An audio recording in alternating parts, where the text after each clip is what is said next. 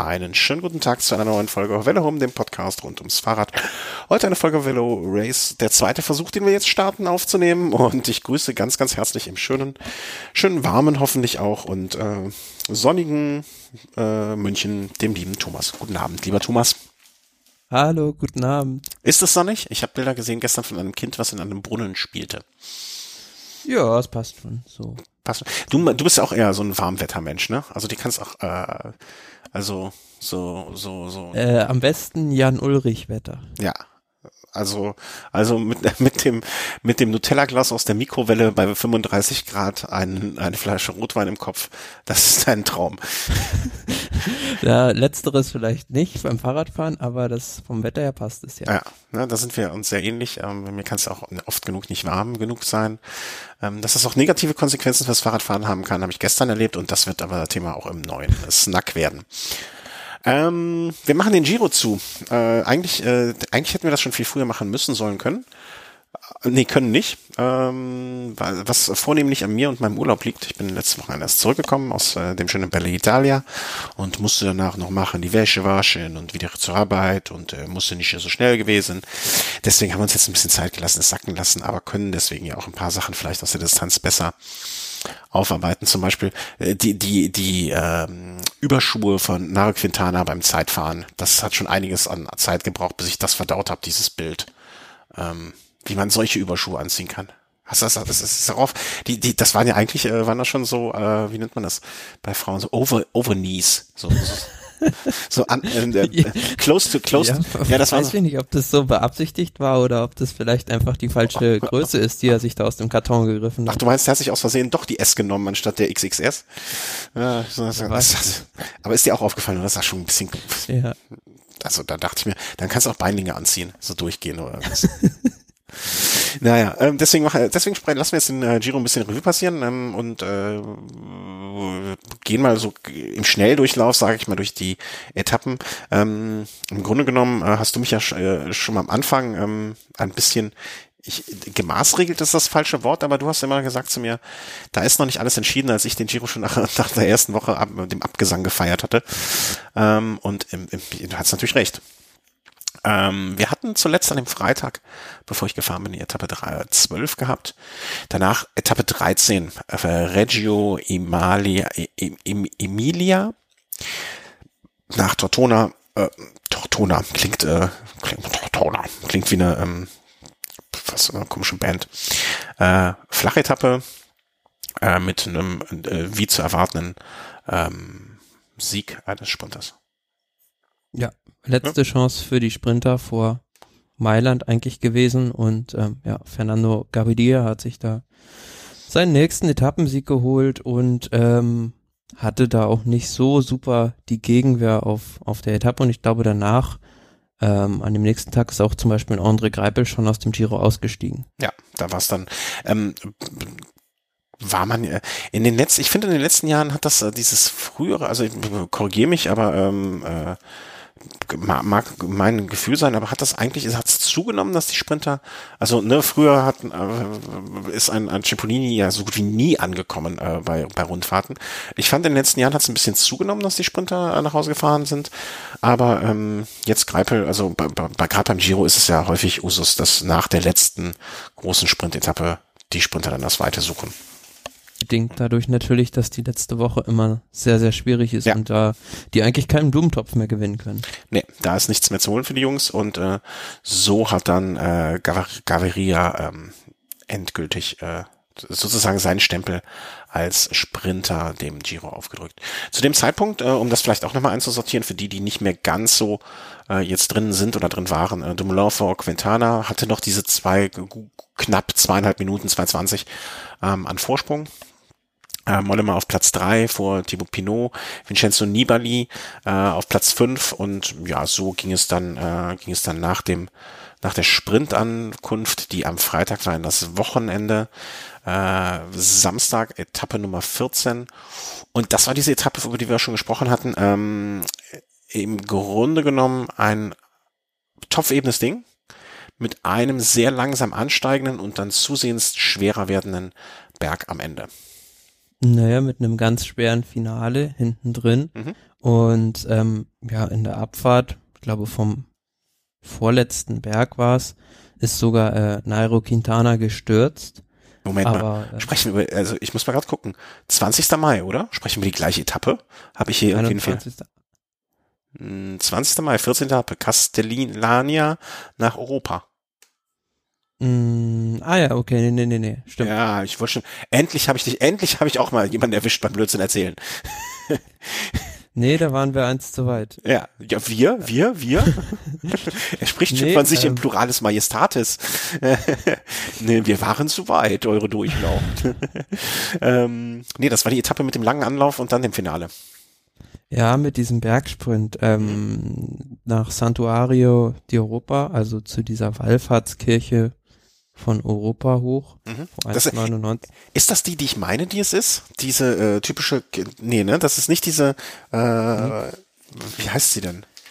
Santuario di Gisallo. Genau, über die habe ich noch in meinem Buch auch letztens gelesen. Welches Nein, das, das ist eine in der Lombardei. Ja, genau, Und die genau. Wird auch genau. immer bei der Lombardei-Rundfahrt befahren. Ja, ja, ja. Ich hatte gerade nur mit der. Das, das ja. ist immer diese Glocke, die man da auch im Fernsehen schlagen sieht. Mhm. Ah, Entschuldigung, es ist so furchtbar heiß, ich muss sie trinken. Hm? Aber auf dieser Etappe, wie gesagt, maßgeschneidert für den Sieger der Etappe, für Tom Dumoulin, weil ganz flache Anfahrt und dann, ja, ein Anstieg, der nicht sonderlich steil war, eigentlich so ein, so ein Rollerberg und ja, in dem, in dem letzten Anstieg hat's dann Nairo Quintana auch wirklich mit der Brechstange probiert, irgendwie Zeit rauszufahren. Aber der Bumerang ist zurückgeschlagen ja. Und Quintana wurde gestellt von, von Dumoulin, der da einfach ja, wie ein, wie ein Panzer, wie eine Dampfwalze hochgerollt ist und ja, kurz vorm Ziel alle wieder einkassiert hat und dann auf diesem letzten Kopfsteinpflaster Stück oben ja noch Zeit sogar rausgefahren hat auf Zakarin, Landa und Quintana. Und da muss ich sagen, das war so das erste Mal äh, bei mir in meiner Wahrnehmung, dass ich gedacht habe, uiuiui, ne, da, das, das kann ja wirklich was werden. Weil ich hatte gerade solche Tage ähm, in, in, in meiner, wie soll man sagen, in meiner Kopfplanung für Quintana vorgesehen gehabt als die Tage, wo es zumindestens so ein diese 13 Sekunden, die Dumoulin rausgefahren hat, das waren so Tage, wo ich denke, okay, da kann Quintana vielleicht so, so, so, so häppchenweise mal hier 10, mal da 20, mal dann mit den Zeitbonifikationen. Ja, aber solche, solche Anstiege oder solche Etappen ohne sonderliche Schwierigkeiten sind ja prädestiniert für Fahrertypen wie Tom Dumoulin oder wie Chris Froome. Also mm, ja, aber du nicht vor, vorher schon zwei, drei harte Berge hast, die das Rennen ja sozusagen auf eine andere Ebene hieven. Mhm. Aber ich dachte, ja, genau. Und ich, wenn er, wenn, wenn, wenn Quintana es da nicht schafft, mitzuhalten, dann wird es sehr, sehr, sehr schwierig für ihn. So war, so war mein Gedanke, weißt du. Ich dachte mir, okay, an solchen, an solchen Tagen muss er mindestens mithalten, wenn nicht ein bisschen was rausfahren, um diese 220, äh, ne, also. Ja, aber vielleicht kann man sich dann auch wieder fragen, hätte er sich die Attacke gespart, hätte er vielleicht die Zeit nicht verloren. Genau. Äh, absolut. Also das, das, ich meine das mehr so als Grund, Grund, wie soll man sagen, als so, so Grundhaltung nach dem Motto, da kam bei mir Zweifel aus, Zweifel auf, ob das, was ich mir vorher überlegt hatte, dass Quintana das Ding auf jeden Fall abschießen wird, ohne, ohne mit der Wimper zu zucken und äh, mit einem Bein nach ähm, äh, den, den Giro beenden wird. Ähm, da kam bei mir die, so die ersten Zweifel auf und ich dachte dann so, ai, ai, ai da hat der Thomas, äh, vielleicht hättest du doch auf ihn hören sollen. Äh, Zakarin äh, auf Platz zwei, Landa auf drei, Quintana dann, wie wir eben schon sagten, vier, Pinot fünf, äh, Nibali auch wieder da ein bisschen mehr Abstand gehabt, also hat sich da 43 Sekunden abge, äh, abgeholt. Ja, und letzten Endes muss man sagen, dass an dem Tag für ihn der Giro verloren wurde, mhm. weil viel zu viel Zeit an dem Tag verloren. Aber es ist ja gut, einfach von der Charakteristik des Fahrers her auch ein Anstieg, der ihm überhaupt nicht, überhaupt nicht liegt. Also wenn man das gesehen hat, der ist noch förmlich, ja, explodiert, wenig, wenige, äh, ja, Meter vor dem Ziel, beziehungsweise ich glaube, es war zwei Kilometer vor dem Ziel. Und von daher, man hat auch dann gesehen in den anderen Etappen, wo wir gleich noch zukommen, in der dritten Woche, ja, da waren dann so die Fahrer, die da ein bisschen abgehängt wurden, die waren dann mit mal ganz vorne dabei. Mhm, mh. Nächster Tag ähm, schon dann die, das war dann die Etappe, die du meintest, nach Bergamo, äh, genau. wo es dann im Prinzip von der Topografie her, ich sag mal, ein, ein ich kann gar nicht hier sehen, welche Kategorie Berg, aber ich sag mal nach so etwa 80 Prozent des Rennens ein Anstieg, äh, kurze Zweite Abfahrt Kategorie da. und einer dritte Kategorie. Mhm. Mit einer ganz äh, unschönen Abfahrt dazwischen, wie ich finde. Also so, da, da denkt man immer so, hm, da, da, da gehen sie dann aufs Ganze und ähm, ja, äh, fass mal zusammen. Ja, ähm, in der, glaube ich, vorletzten Abfahrt, wie ich es vorhin schon gesagt habe, ist Quintana gestürzt, aber dann hat man halt ja auch nicht weiter Gas gegeben, der konnte dann wieder ranfahren. Und dann, ähm, Favoritengruppe kommt, zu, äh, kommt zusammen rein nach Bergamo, dann hoch in die Altstadt durch diese, ja, zwei oder drei großen Tore. Ähm, Nibali mit einer Attacke und dann ist aber auf der, auf dieser kurzen Abfahrt alles wieder zusammengelaufen und am Ende hat sich äh, ja Bob Jungels durchgesetzt. Genau, hat äh, sich dort ähm, mal gezeigt oder seines Weißens, er war am Ende, da kann man ja schon mal vorweggreifen, äh, der Sieger des Weißen doch, weißes Trikot, ne? Bei den, beim, beim Giro auch. Genau. Das, ja. das, äh, das, das jüngsten, wie soll man sagen, des U23-Siegers äh, sozusagen. Für die Jünglinge. Für die Jünglinge. äh, genau. Also äh, das U23-Trikot geholt. Und ähm, da, also klar, man hat von Bob Jungels noch nicht, äh, äh, also es ist kein neuer, kein neuer Name, ne? Aber schön für das Team Quickstep, dass er irgendwie mit dem, mit dieser Rundfahrt, finde ich, ähm, also dafür, dass es schon so ein unfassbar starken, äh, starkes Frühjahr hatte. Sie haben die, äh, sie haben die Sprints bestimmt. Sie haben mit Bob Jungels einen sehr, sehr jungen Fahrer, ähm, der in der Jungfahrerwertung äh, gewonnen hat. Also es läuft Quickstep insgesamt dieses Jahr ganz gut. Ja, aber generell muss man sehen, dass es eigentlich die kompletteste Mannschaft im Peloton ist, mhm. was jetzt alle Terrains zusammengefasst mhm. betrifft. Aber wenn man natürlich zum Beispiel die Rundfahrten nimmt, dann rauspickt, dann wäre wieder ein Team Sky höher einzuordnen. Aber Quickstep ist einfach in der Breite, was Sprints, Hügel oder auch so Kopfsteinpflaster anbetrifft, ja, das Team, das wirklich da die besten Fahrer hat. Das hat man auch beim Giro wieder gesehen mit den vielen Etappensiegen. Wie hat, wie hat, wie hat mein Kollege das bezeichnet? Die sind halt kein One-Trick-Pony, ne? Die können alles. Während äh, bei, bei, bei, bei Sky halt, äh, ne, sie können es eins und das können sie gut, aber der Rest, da hapert's halt. Ja, Bob Jungels in diesem, ich sag mal, im Sprint der Favoriten, ähm, das sich abgeschossen. Auch äh, Adam Yates, der ja später auch äh, in der in der jungen Wertung äh, auf, ich glaube, dem zweiten Rang dann gelandet ist, auch ein sehr junger guter Fahrer äh, vom Orica, ähm, der mit dabei war. Uah, mehr gibt's zu der Etappe also auch gar nicht zu sagen. Hatte Quintanas, ich muss, äh, was ich äh, vielleicht mal zur Erklärung äh, damit zunehmen, ich habe ab dieser Etappe bis zu der Sonntags, also bis zum Zeitfahren ähm, nicht mehr so wirklich Bilder gesehen, weil ich äh, das Italienisch nicht mächtig mir das Italienisch, äh, abgesehen davon, dass wir gar keinen Fernseher, wir hatten in den ganzen Unterkunft, also überall, nirgendwo ein, Fer nirgendwo einen Fernseher. Aha. Ähm, und ich konnte, also es war so ein bisschen hippiesk und ähm, ich konnte, äh, also dann auf dem kleinen Tablet wollte ich es mir auch nicht anschauen, also deswegen habe ich da nur nachlesen können, äh, mhm. was ja mhm. auch mal interessant, eine interessante Erfahrung war. Ähm, hatte, ich habe nirgends was gelesen, dass Quintana Sturz hatte jetzt aber keine längerfristigen Folgen, oder? Also mal abgesehen vom Kopf. Halt hat sich hat sich in einer Rechtskurve versteuert und ist dann so ja kurz von der Leitplanke hingefallen, also zum Glück nicht unter der Leitplanke durchgeschlittert. Mhm. Ähm, ja, hat sich aber denke ich nicht so viel getan. Hinterher hat man gesagt, auf der nächsten Etappe, er leidet noch unter diesen Sturzfolgen. Aber so wie er dann gefahren ist, ja, da gab es dann schon andere Gründe für sein Abschneiden. Mhm. Also er, er, ist nicht unter der Leitplanke gerade drunter hergegangen. Ähm, alles gut gegangen. So, dann kam, äh, das war dann äh, der 23. Das war dann schon der Montag. Nach dem Ruhetag. Äh, Quatsch, der Dienstag nach dem Ruhetag. Und ähm, ich hatte im, im Urlaub zumindest einen sehr vielfältig und breit aufgestellt sportlichen äh, ähm, ähm, Freund dabei. Und der meinte dann auch, wann geht's denn jetzt noch richtig los? Und ich habe an dem äh, frug, frug er mich am Montag und dann meinte ich, warte mal bis morgen. Und das war dann so, äh, im Basketball nennt man es, glaube ich, die Crunch Time, oder? Also dann, da, das ab Montag ging es um alles und nichts. Leben oder Tod, sterben oder gewinnen. Ja, sozusagen. Radsport die Königsetappe. Ja. Das Stifter Joch. Du standest wo? Ähm, also ich war ja selbst dort und ähm, ich war so am Stilfzer Joch genau an der Abzweigung zum Umreilpass, also drei Kilometer vor der Passhöhe am Stilfzer Joch. Mhm. Ja, und habe die Fahrer dann bei der ersten Überfahrt dort beobachten können. Es war ganz spannende Rennsituation, weil man muss sich das so vorstellen, von da, wo man da so drei Kilometer von dem Gipfel steht, ist es wie in so einem Naturstadion. Also man kann dort ganz, ganz weit ins Tal gucken mhm. und ähm, die Fahrer schon so aus fünf, sechs Kilometern Entfernung beobachten, wenn man Fernglas dabei hatte. Hast was so? ich leider nicht, okay. ich leider nicht. Aber ganz viele der der Kollegen neben mir und da durfte ich dann auch einmal so bei, bei meinem Nachbarn sozusagen durchgucken, was da passiert. Ja, aber es war dann ähm, eine Spitzengruppe weg, eine kleine Spitzengruppe, aber alles mit relativ knappen Abständen. Und an dem Tag hat man schon gesehen, Movistar auf Großoffensive ausgelegt. Ja, die hatten vorne, glaube ich, drei Mann platziert und dann danach die Favoritengruppe. Da habe ich dann auch mal so ein bisschen ins Gesicht, in die Gesichter der Fahrer gucken können. Mhm. Und ja, Quintana, die Sphinx, wie er ist, keine Mine verzogen.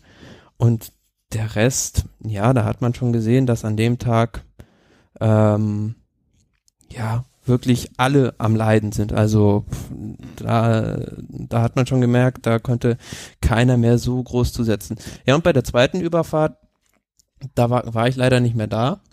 Das Problem war, ähm, ich hatte nur ein Leihfahrrad und das musste ich bis 20 oh Uhr zurückgeben. oh Gott, wie ärgerlich. Und ähm, ansonsten hätte ich das nämlich nicht mehr zurück nach Meran geschafft. Und okay.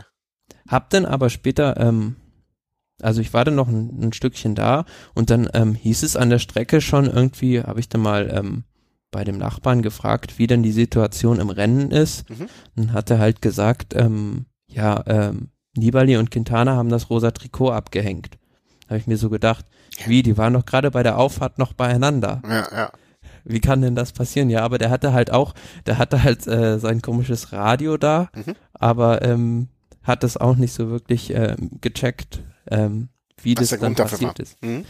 Genau. Also ich habe dann, wie gesagt, bin dann zurückgefahren, ähm, den Stelvio auch dann wieder runter und äh, habe die Etappe dann nachher im Hotel komplett angeschaut mhm. und ja, wie gesagt, zu, zu diesen ähm, Beweggründen, ja, also es war eine Szene, die sehr menschlich, des, die eine Szene, die in die Geschichte des Radsports eingegangen ist, weil sowas hat man wohl auch noch nie gesehen, dass also das rosa Trikot ist in der kurz nach der Abfahrt vom Stifter Joch angehalten am Straßenrand und musste dort ja einem dringenden menschlichen Bedürfnis nachgehen und da hat man nur gesehen, was macht der denn da? Zieht sich das rosa Trikot aus?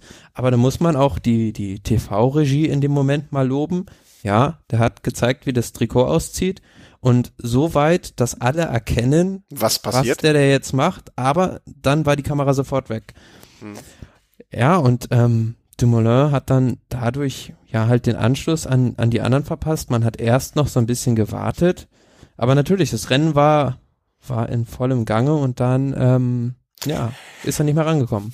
Habe ich mich aber auch gefragt, also wie gesagt, ne, ich habe nur äh, nur wie soll man sagen, äh, nur den Text gelesen äh, und daraus sich, ne, das ist nochmal was anderes. Also ich, ich kam mir auch so ein bisschen vor wie so wie so Radsport vor 100 Jahren, ne, wo man es am nächsten Tag dann in der Zeitung vielleicht gelesen hat. So hatte ich abends äh, im, im Hotel oder in der Wohnung danach gelesen. War es richtig, dass sie da weitergefahren sind einfach oder hätte es nicht einfach, also ne, hätte man hätte ein Armstrong früher, wer hätte er sowas gemacht? und die anderen wären weitergefahren. Ich, ich glaube, der, der, der, wäre mit Schaum vom Mund, hätte der die am nächsten Tag äh, alle miteinander aufgefressen. War das so eine Situation, wo, wo, wo sie gegen so eine, dieses ungeschriebene Gesetz verstoßen haben? Oder war es einfach so, ähm, also das war so eine Überlegung, die ich dir zu dem Zeitpunkt. Naja, meiner Meinung nach überhaupt nicht, weil es ist ja sozusagen eine menschliche Schwäche. Also es ist ja jetzt kein technischer Defekt, der ihn irgendwie mhm. unglücklich, unberechtigterweise irgendwie trifft oder ein Sturz. Nee, der ist einfach, ja, ähm, hat selbst angehalten und ähm, musste da seinem Bedürfnis nachkommen und ähm, pff, ja, also für mich ist es einfach, ähm, ja, eine Mensch, äh, einfach eine Schwäche, weil ein anderer Fahrer macht es ja nicht im Rennen. Also es geht ja keiner mal eben sonst äh, im rosa Trikot an den Straßenrand und ich ja, ich guck gerade noch mal. Äh, ich sehe es, ich, ich habe es ehrlich gesagt noch nie gesehen. Äh, so sozusagen. Ja. Also das sieht ja schon spektakulär aus. Aber das Problem ist ja auch der Zeitpunkt, an dem ja, Tom ja, Dumoulin das gemacht hat. Hätte er das in der Abfahrt vom Stifter Joch oder im Aufstieg noch gemacht, das wäre die beste Alternative gewesen, im Aufstieg, da hätten die anderen mit Sicherheit gewartet oder beziehungsweise das Tempo so rausgenommen, dass du ähm, als rosa Trikot wieder hättest aufschließen können. Aber natürlich, das war ja halt kurz vor Beginn des Anstiegs des Umrallpasses, ja, und da war das mhm. Rennen ja schon voll im Gange und da nochmal rauszunehmen und komplett zu warten, na, das ist echt schwierig. Würde mich mal interessieren, äh, äh, ich, äh, wie die anderen, äh, wie unsere Hörer darüber denken wenn er nicht gewonnen hätte, äh, anders äh, oder anders angefangen. Ich glaube, wenn wie soll man das, wie soll man, wie, wie drücke ich mich jetzt am besten aus? Ich glaube, hätte jemand anderes dann später das Rennen gewonnen, hätte dieser, äh, hätte diese, hätten diesem Sieg immer angehaftet, der hat nur gewonnen, weil er, weil Dumoulin aus Dixie ist. Glaube ich. Also zumindest sind bei mir. Ja, aber man hat ja auch zum Beispiel andere Alternativen für diese Situation diskutiert. Also wir kennen ja alle die Geschichte 1997 diese Geschichte. Wo, äh, wo aber auch niemand, also ist die verbrieft oder ist das so eine Urban Legend? Äh, ich kurz gesagt Jan, Jan Ulrich und die Kappe von Andreas Kappes.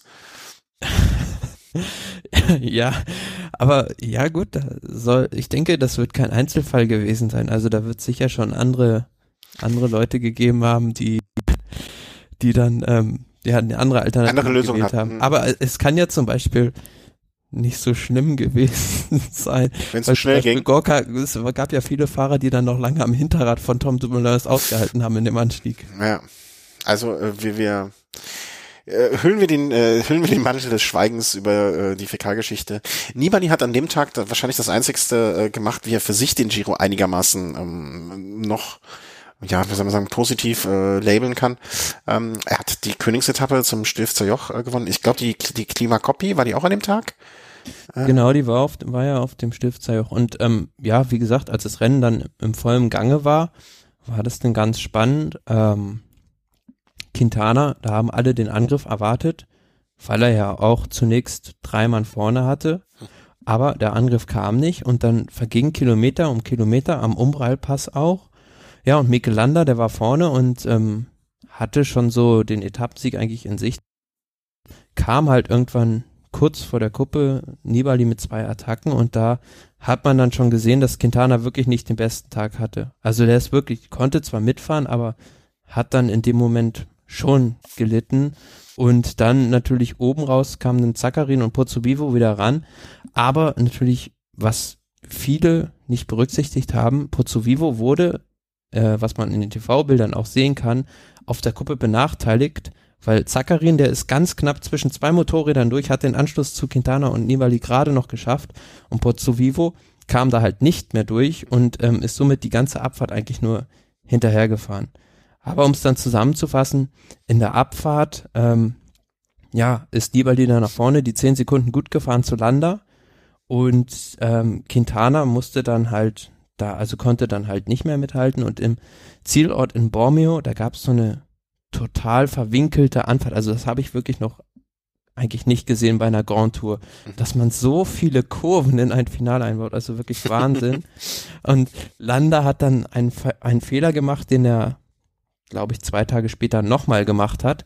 Er hat einfach die letzte Kurve völlig falsch angesteuert, sodass Nibali dann die Innenbahn hatte und den, den Zweiersprint gegen ihn da gewinnen konnte. Mhm. Aber an dem Tag hat man gesehen, was ich vorhin gesagt habe, dass auf so einer Etappe ähm, ganz andere Fahrer dafür prädestiniert sind, die vorne zu beenden, weil zwei ganz, ganz schwere Berge vorher da drin waren. Mhm.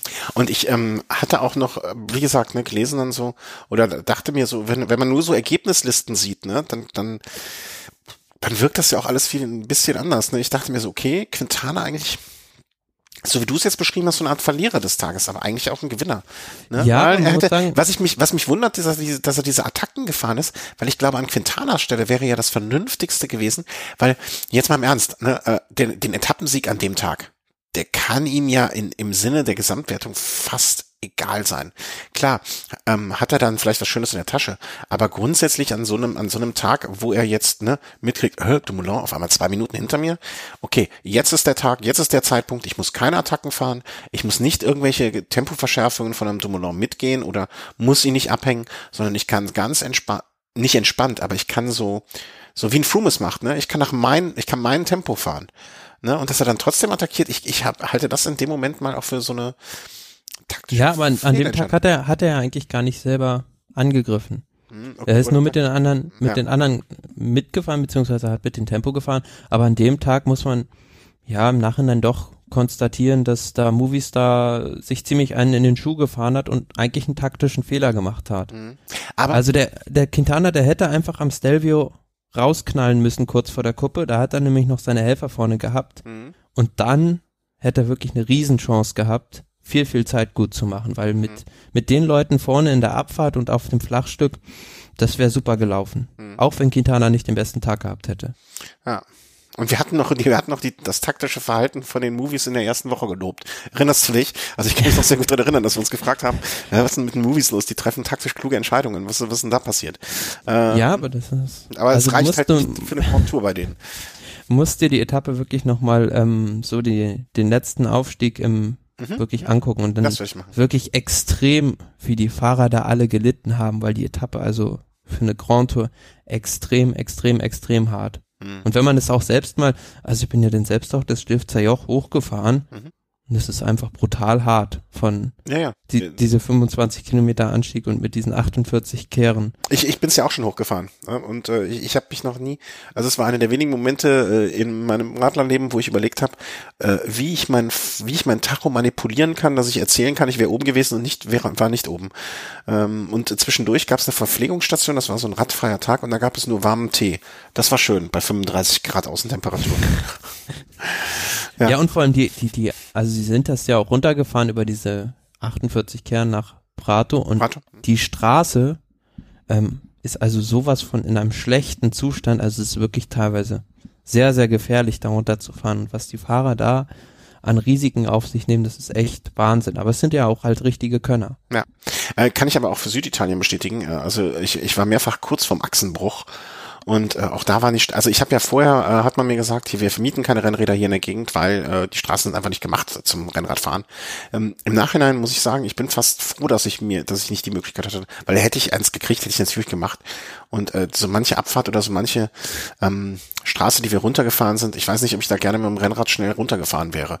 Ja, wenn da mal nach einer Kurve auf einmal ein, wie soll man sagen, äh, Gullideckel großes Loch in der Straße ist. Das kann auch, kann auch unschön ausgehen.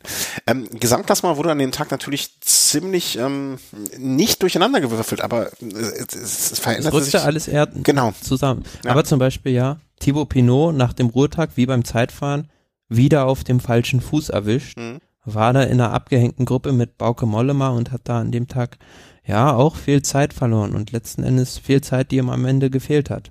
Mollema auch äh, zu dem Zeitpunkt, war es an dem Tag, an dem er so viel verloren hat, aber Mollema äh, definitiv äh, zu dem, also ein paar Tage vorher noch äh, auf dem dritten Platz, äh, nach dieser Etappe nur noch in Anführungszeichen Platz sieben, war auch schon lange weg. Und Dumoulin hatte dann nur noch eine halbe Minute auf Quintana Vorsprung vor Nibali.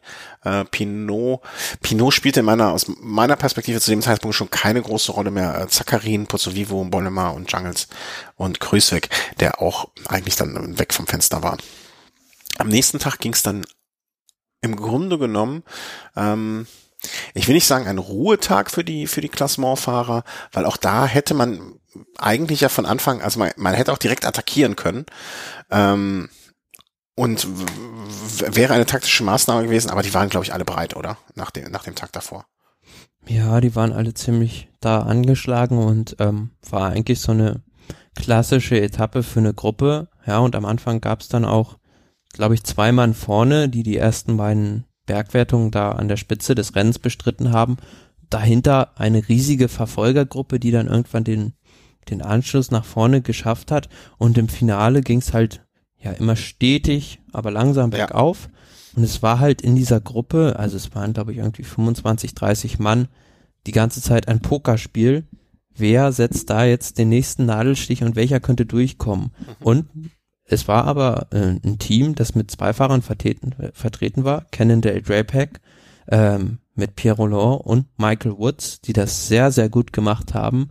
Und letztlich hat die Attacke von Pierre Roland zum Erfolg geführt. Und aber, wer sich da wieder, wer wirklich der sage ich mal, Dödel dieser Etappe war, Dödel war, das, Etappe.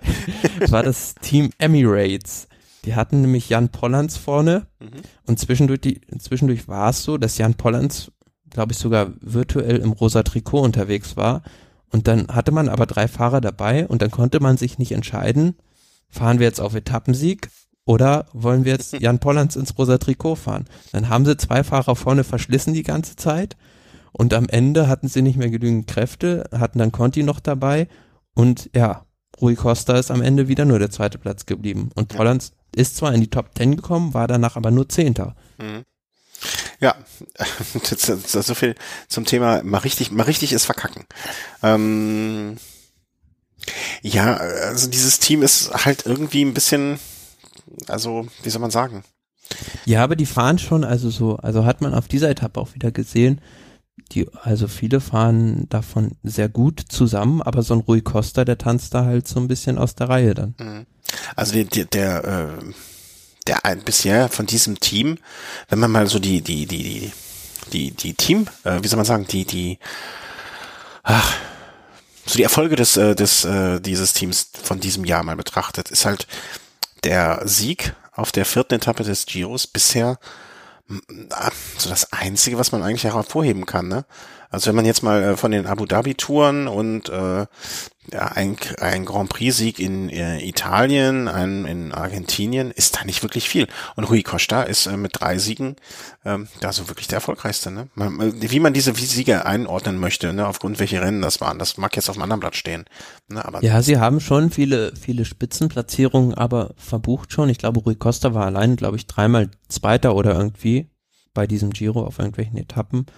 Aber ja, es ist halt so bisschen so die, sag ich mal, Anführungs- und Schlusszeichen, die Schusseligkeit des Team Lampres hat sich auch in diesem Team fortgesetzt. Ja, die, die, die, die bleiben ihrer Linie treu. Das kann man ja auch immer positiv sehen. ne? Also, dass sie da so weitermachen, wo sie aufgehört haben.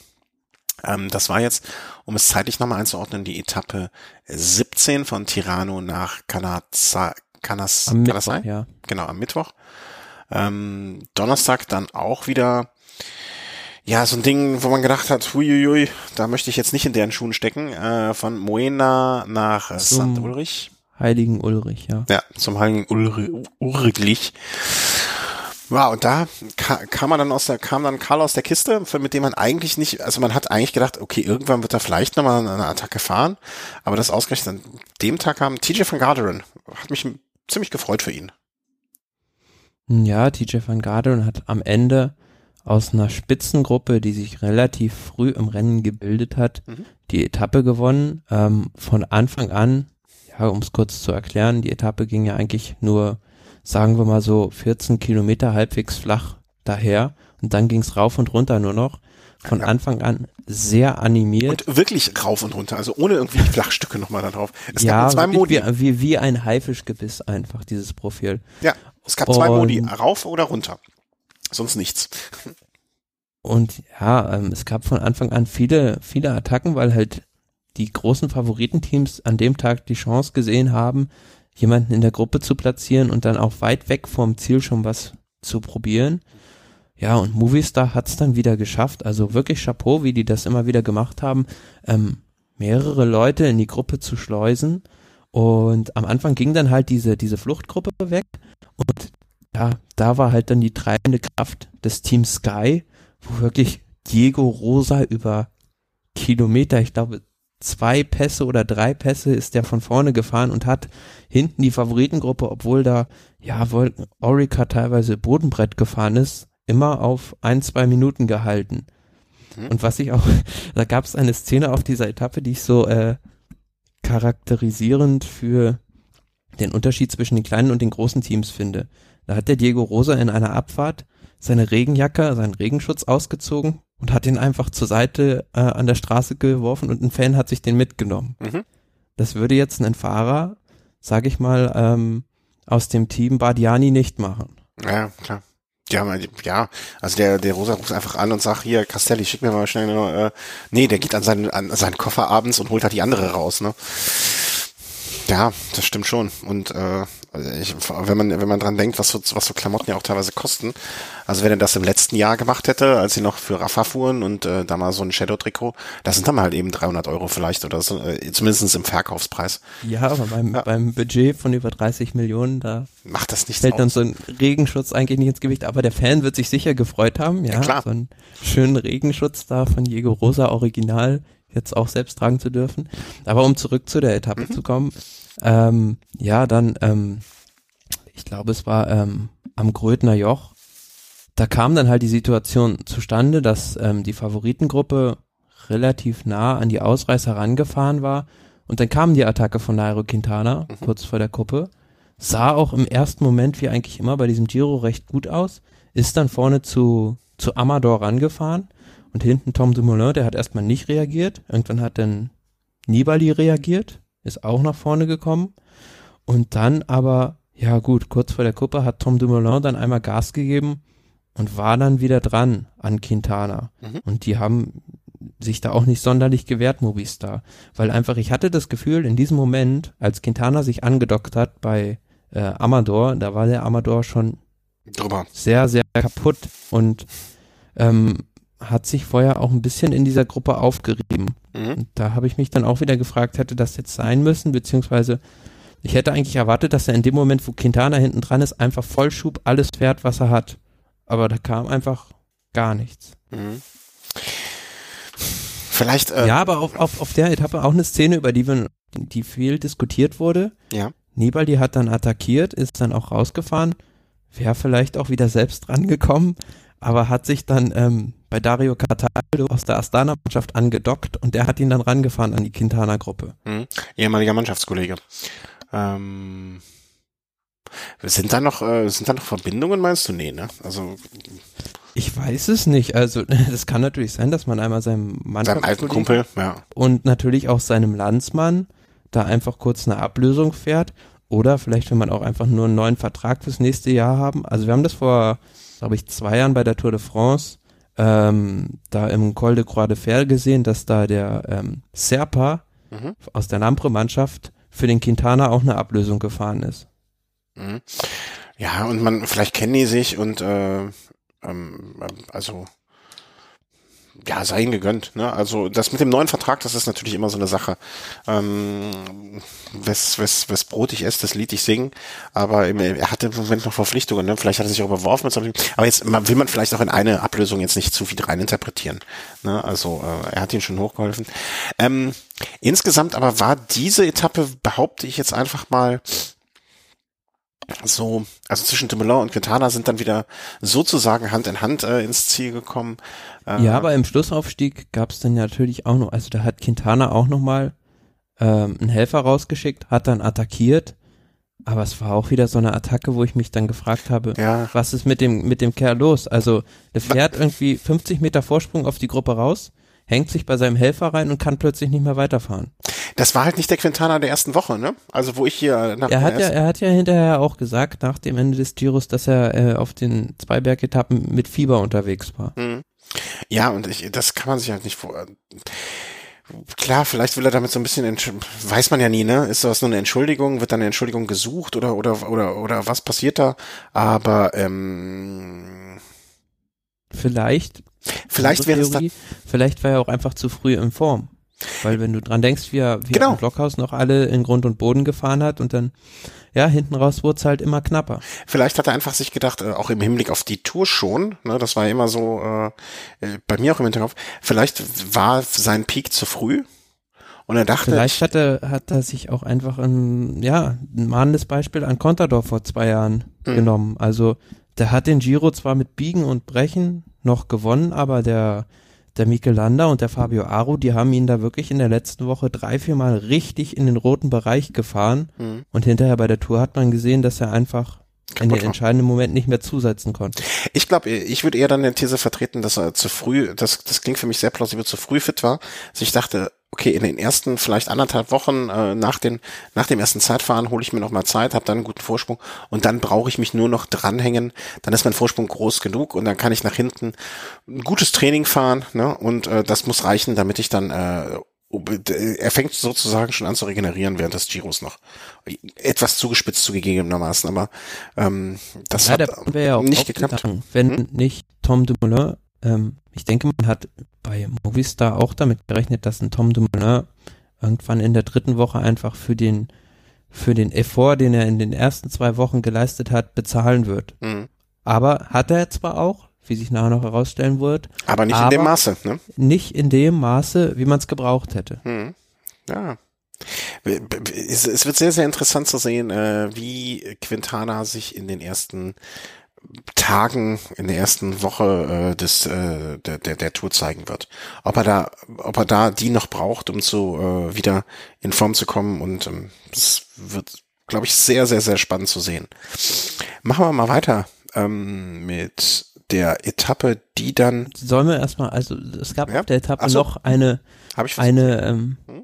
ja äh, nee nicht in der in der Tageswertung, sondern danach gab es halt eine unglaubliche Polemik, wie ich sie selten vorher irgendwie im, im, im Profiradsport über rund um einen Leader und seine Rivalen gesehen habe.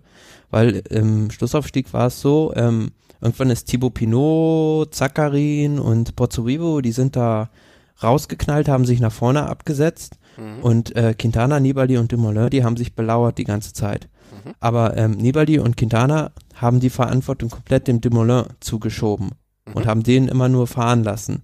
Und der war halt danach relativ, sag ich mal, aufgebracht darüber, dass die beiden sich nicht an der Führungsarbeit beteiligt haben und hat gesagt, er würde sich freuen, wenn sie ihre Podiumsplatzierung verlieren würden. Ah, ich erinnere mich, ja. Äh, hat das so Wellen geschlagen? Ich habe, wie gesagt, ne, ich habe alles nur schriftlich äh, so mitgenommen. Und es hat, es mir, hat vor allem in so, Italien fürchterliche Wellen geschlagen, diese Aussage. Okay. Und danach, ähm, ja, äh, hat er halt auch dementsprechend den Konter bekommen von seinen Rivalen, vor allem Nibali, der dann gesagt hat, ja, es ist mir relativ ähm, egal, was Dumoulin ähm, äh, sagt und ähm, er soll ja erst mal lernen, was Karma ist. Mhm. Und ähm, ja, die haben sich dann halt beide relativ gekränkt gefühlt durch diese Aussage, weil es wäre so, als würde ich ähm, jetzt zu Cristiano Ronaldo sagen, pass auf, ich erkläre dir, wie du einen Elfmeter schießen musst. das ist ein Fußballer, oder? Ähm, äh, ja, aber äh, möchte ich jetzt aber auch mit dem Aber versehen. Ne? Ähm, ich, ich beschreibe das jetzt mal so, wie ich es jetzt von dir erzählt bekommen habe und äh, wie ich das dann, wie ich meine Schlüsse ziehe. Genauso wie ich es dann, äh, also wie gesagt, ne, ich habe das gar nicht so richtig mitbekommen. Ähm, wenn er inhaltlich recht hatte mit dem, was er gesagt hat und äh, rückblickend aus der Position, ähm, dass er gewonnen hat, finde ich diese Beschwerde gar nicht so falsch ähm, dass er da mal gesagt hat, ey, Jungs, wie schaut's aus und macht da mit oder macht da nicht mit.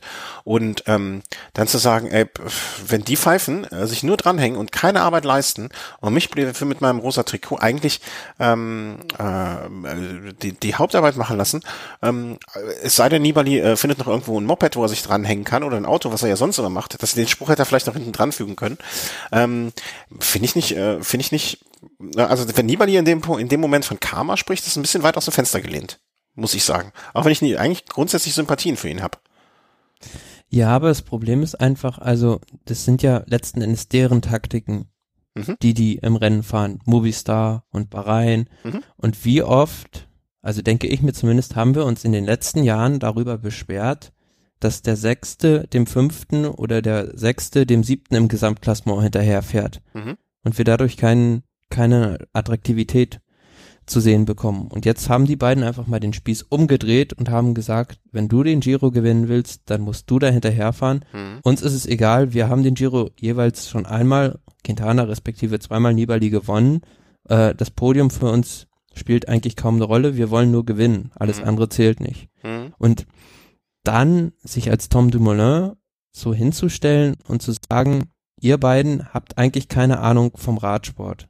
Und ich hätte es verstanden, wenn es ein Chris Froome zum Beispiel gemacht hätte, mhm. der schon mehrere Grand Touren gewonnen hat mhm, okay, und auch das Standing dafür hat. Aber ein Tom Dumoulin in diesem Moment hat zum einen noch nicht, also finde ich nicht das Palmares dafür, zu den, diesen beiden Fahrern zu sagen, ähm, passt auf, so läuft der Hase und das war ja noch, also ist für mich also aberwitzig. Er sagt es äh, im rosa Trikot in Italien, wo er wirklich ja. alle gegen sich damit aufbringt. Das war ja also taktisch sehr unklug.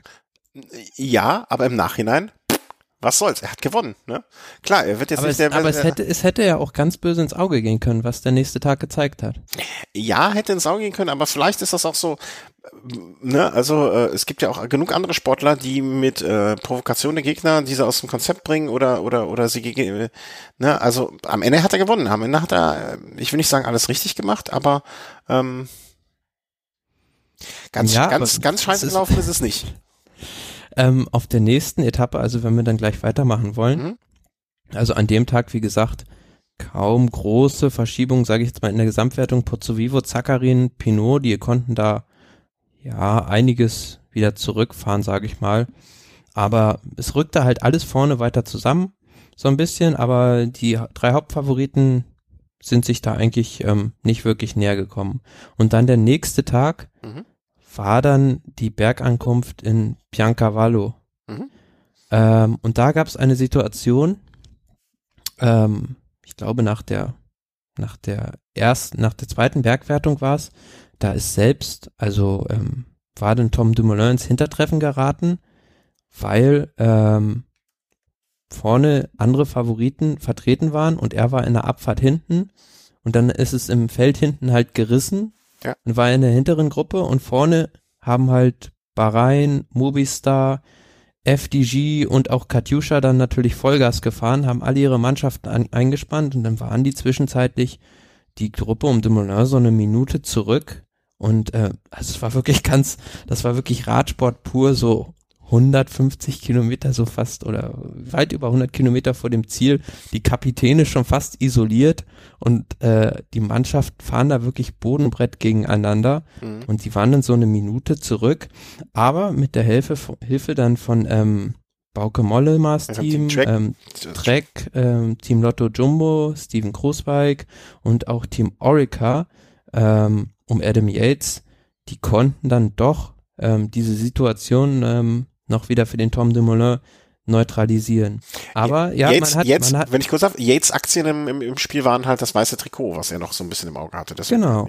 Hm? Aber man hat halt an dem Tag gesehen, dass wirklich äh, Movistar und Bahrain äh, auf die waren Aussagen, die waren, die waren richtig sauer. Also die haben das wahrgemacht, äh, was sie angekündigt haben, dass Dumoulin dafür bezahlen wird, aber er hat es letzten Endes nicht getan und ähm, ja, ähm, in der Mitte der Etappe lief es dann auch wieder zusammen. Aber was, was dabei noch ganz, ähm, also was war auch so ein, ein komisches Ding wieder. Ähm, hinterher hat man dann Bilder gesehen, ähm, Dumoulin hat gesa gesagt, er war einfach schläfrig oder beziehungsweise hat sich hinten im Feld mit einem Fahrer unterhalten irgendwie in der Abfahrt von einem, von einem Pass. Und ähm, das Team Sunweb hat vorne selbst ähm, zwar kein hohes Tempo, aber ein bisschen Tempo gemacht, haben aber nicht gesehen, dass ihr Kapitän ganz hinten mhm. ist und waren, waren dann sozusagen äh, fast die Auslöser dieser Aktion gegen ihren eigenen Kapitän. Ja, das, was man, was man sonst, also naja, Sunweb ist halt, äh, ne, man, man darf halt, finde ich, wir haben eine Sache noch gar nicht erwähnt, fällt mir jetzt gerade ein während des Ganzen. Wie wäre es eigentlich gelaufen, wenn er nicht seinen Hauptkapitän, also oder seinen, seinen besten Adjutanten verloren hätte, ne? Also das muss man ja vielleicht auch immer im Hinterkopf behalten, dass de Moulin ja wirklich äh, seinen Edelhelfer verloren hat und trotzdem das alles so gut überstanden hat. Das muss man ihm, ja, finde ich, ein bisschen zugute halten. Stellen wir uns mal vor, er hätte ihn nicht verloren durch diesen Sturz, mhm. dann hätte er vielleicht hätte nicht auf Toilette noch, noch, noch ein anderes, anderes, ganz anderes Rennen gegeben, weil dann wäre auch das Team Sky wieder im Rennen gewesen.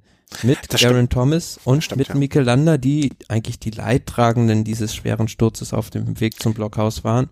Und die hätten das Rennen natürlich nochmal, ähm, ja, total verrückt gemacht. Mhm. Ja, okay, das sind natürlich viele Unbekannten in der Rechnung, da, da, da gebe ich dir auch wiederum recht. Ne, aber man ähm, Es war zugleich für ihn Fluch und Segen. Das stimmt, ja. Ach, wie prosaisch.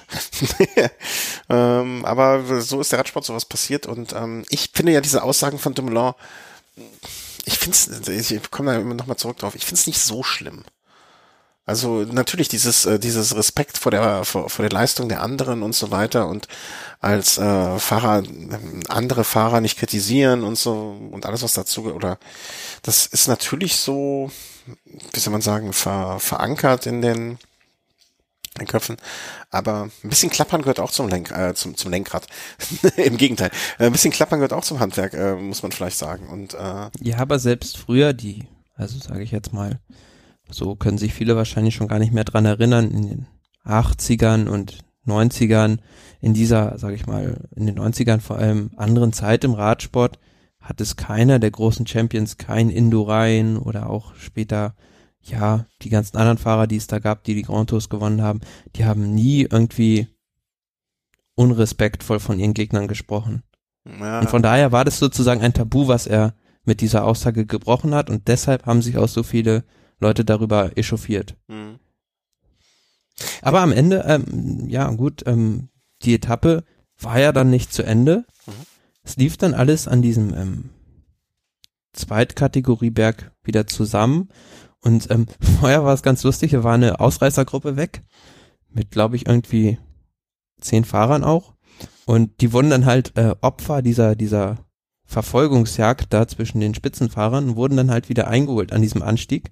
Aber danach gab es dann halt wieder eine Spitzengruppe und es waren fast identisch wieder die gleichen Ausreißer wie am Anfang der Etappe. Ja, die waren warm gefahren, ne? so. die waren dann, waren dann wieder vorne und ja, es war schon eigentlich der übliche Verdächtige, der diesmal ähm, die Etappe dann gewonnen hat im Schlussanstieg.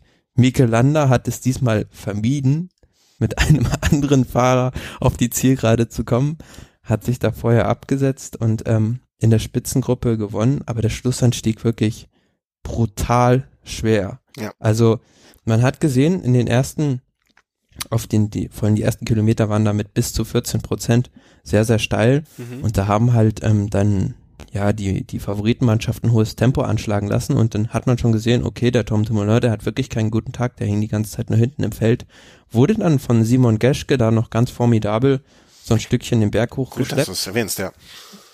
Ähm, ja, der hat da wirklich, ähm, also ein sehr gutes Bein an dem Tag gehabt und ein Meisterstück abgeliefert für seinen Kapitän. Und ähm, ja, da hat man schon gesehen, der hat nicht so einen guten Tag. Und da hat man gedacht, ja, wann attackieren denn jetzt die Favoriten endlich? Wann attackieren die? Und dann ist er zurückgefallen und hatte immer so, keine Ahnung, 100 Meter Rückstand auf die Gruppe schon. Wann attackieren die? Es kam einfach keine Attacke. Und dann hat einfach, die waren einfach alle so platt. Und Nibali hat dann irgendwann Pelizzotti eingespannt und hat dann aber, hat man am TV schon gesehen mit dem Handzeichen von Nibali, hat ihm angedeutet, bitte Piano machen. Mhm. Ja. Äh, irgendwo hatte ich auch den, äh, den Kommentar gelesen äh, in der letzten Woche von irgendeinem Fahrer, wir fahren hier eh noch, noch alle rum wie die Zombies. Also es war wohl sehr, sehr kräfteverschleißend. Auch das. Es war extrem, ja. Und zum Beispiel, ähm, also es gab eigentlich in dieser Steigung von den Favoriten nicht wirklich eine explosive Attacke. Hm. Also der stärkste war dann noch Thibaut Pinot, der sich da ein bisschen hat absetzen können. Aber von Quintana und von Nibali, von denen man eigentlich erwartet hätte, dass sie da zum Großangriff weil irgendwann, würden. irgendwann, man muss mal, das muss man auch mal äh, sich vor Augen halten, das war die vorletzte, ähm, in Anführungszeichen, richtige Etappe. Genau, ja. ja. Aber ja, die waren halt einfach alle so dermaßen platt, dass da nichts mehr ging. Selbst Quintana, der ist zwar ein paar Mal zur Seite rausgefahren, hat sich die anderen angeguckt, aber selbst hat er einfach an dem Tag nichts mehr zuzusetzen gehabt. Aber er hat ja hinterher gesagt, dadurch bedingt, dass sie, ähm, dass er da Fieber gehabt hat, es wäre eigentlich der Tag gewesen, wo er etwas ähnliches vorgehabt hätte wie am Blockhaus, nämlich richtig viel Zeit rauszufahren, weil es wäre so ein Anstieg gewesen, der hätte total zu seiner Charakteristik auch gepasst. Hm. Aber Tom Dumoulin, wie gesagt, der hat es einfach, äh, der hat vieles sein, richtig gemacht. Seinen Rhythmus in dem Maße gefahren, wie er es halt konnte und hat den Schaden an dem Tag so weit limitiert, dass er zwar das rosa Trikot an Nairo Quintana abgeben musste, aber in der Gesamtwertung noch auf Starkdistanz geblieben ist. Mhm. Weil man musste im, im, im Hinterkopf äh, behalten, dass ja noch das Zeitfahren kam. Und insofern war eigentlich zu diesem Zeitpunkt ähm, Etappe 19 im Gesamtklassement ähm, hatte Quintana dann äh, diese 38 Sekunden noch auf Dumoulin vor ähm, Vorsprung und man war sich eigentlich, also es war natürlich jedem klar, 30 Sekunden, 38 Sekunden werde ich reichen. Das heißt, äh, eigentlich die letzten beiden Etappen, beziehungsweise die letzte Etappe und dann das anschließende Zeitfahren war, eigentlich war eigentlich nur noch naja, also man, man konnte nicht mehr, man, also wie soll man sagen, Nibali auf drei, man war noch in Schlagdistanz zu Dumoulin, das war klar, auch in Schlagdistanz zu Quintana, also es war eigentlich bis auf Platz also unter den ersten drei ging noch sehr viel. Pinot mit Platz vier, 53 Sekunden zurück. Also äh, Sakarin schon dann deutlich mehr mit 1,20. Unter diesen drei war das Podium noch nicht ausgemacht. Aber so habe ich ganz, ganz, ganz umgekehrtes Szenario, wie man es eigentlich bei einer Grand Tour sieht. Normalerweise gehen die Abstände in der dritten Woche ja immer weiter auseinander. Ja, ja. Hier sind sie eher zusammengelaufen. Genau, zusammengelaufen, um dann äh, sozusagen kulminiert an den letzten zwei Tagen dann ähm, das große Finale. Und äh, da muss ich sagen, ähm, das war auch in der Hinsicht ein sehr toller Giro, ne? Weil. Aber ja, vielleicht auch mal, also ich fand es ganz gut zu sehen.